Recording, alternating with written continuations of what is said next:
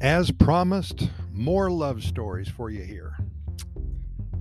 About six or seven months ago, we asked our readers and our listeners to send in their love stories. Anything that happens in Costa Rica, well, it stays in Costa Rica, just like Las Vegas. However, many people who fall in love would love to share their Costa Rica love stories with all of you and that's what we have. We had about a hundred people send in their their love stories, their adventures in finding the love of their life, and we're going to share some with you right now. And I want to ask you a question: Did you fall in love in Costa Rica? Well, send us your story so we can share your magic with our readers and our listeners.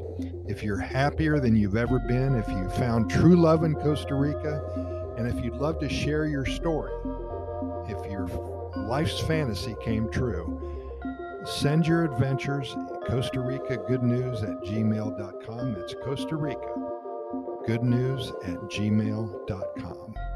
Let's talk about Marcelita and Rob. Rob sent this in a few months ago. Thank you. As you may know, Costa Rica is home to many global corporations.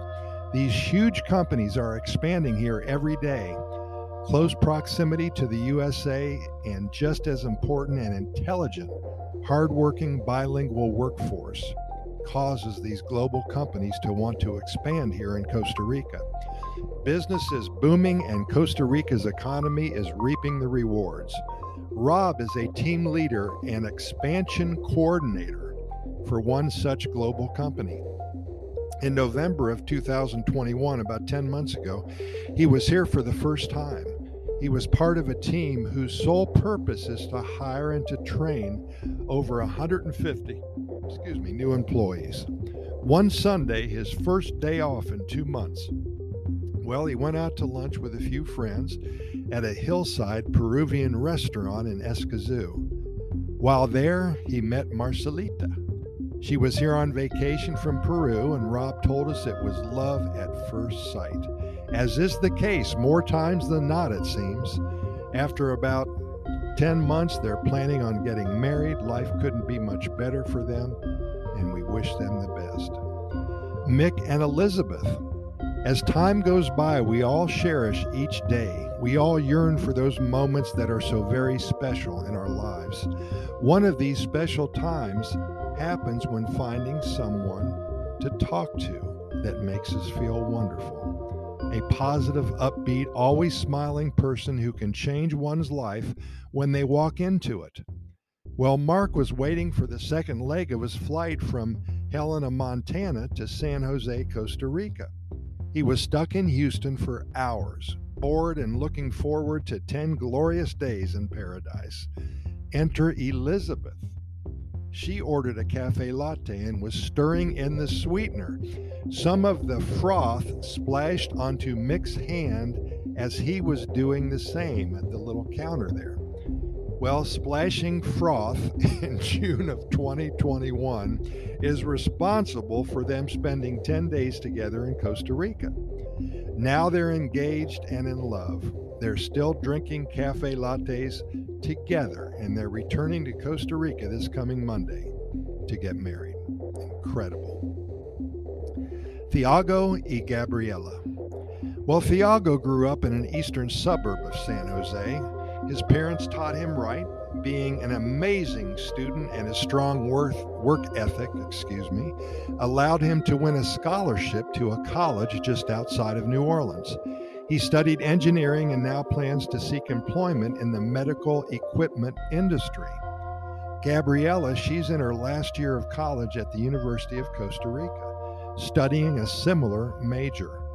Thiago was asked to speak at a seminar at UCR last year, highlighting scholarship availabilities and opportunities for students who will be graduating soon. Gabriela had a lot of questions after Thiago spoke, and the rest is history. Gabriela is in love with everything about Thiago and vice versa.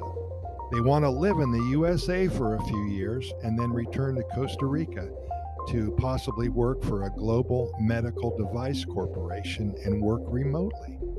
Another Costa Rica success story. Let's do one more. I wanted to talk about Sebastian and Julia.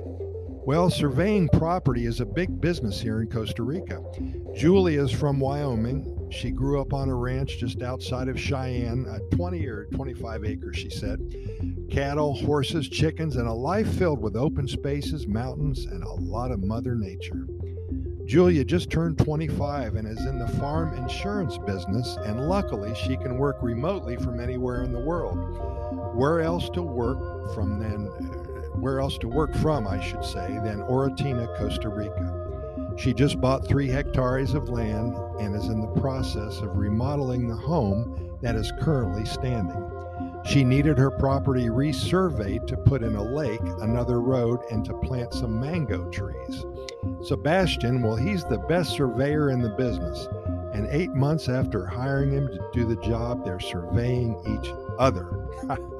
Sebastian and Julia's love is going strong and growing every day. And she said there may be a ceremony very, very soon. Another one of Cupid's arrow hitting its mark.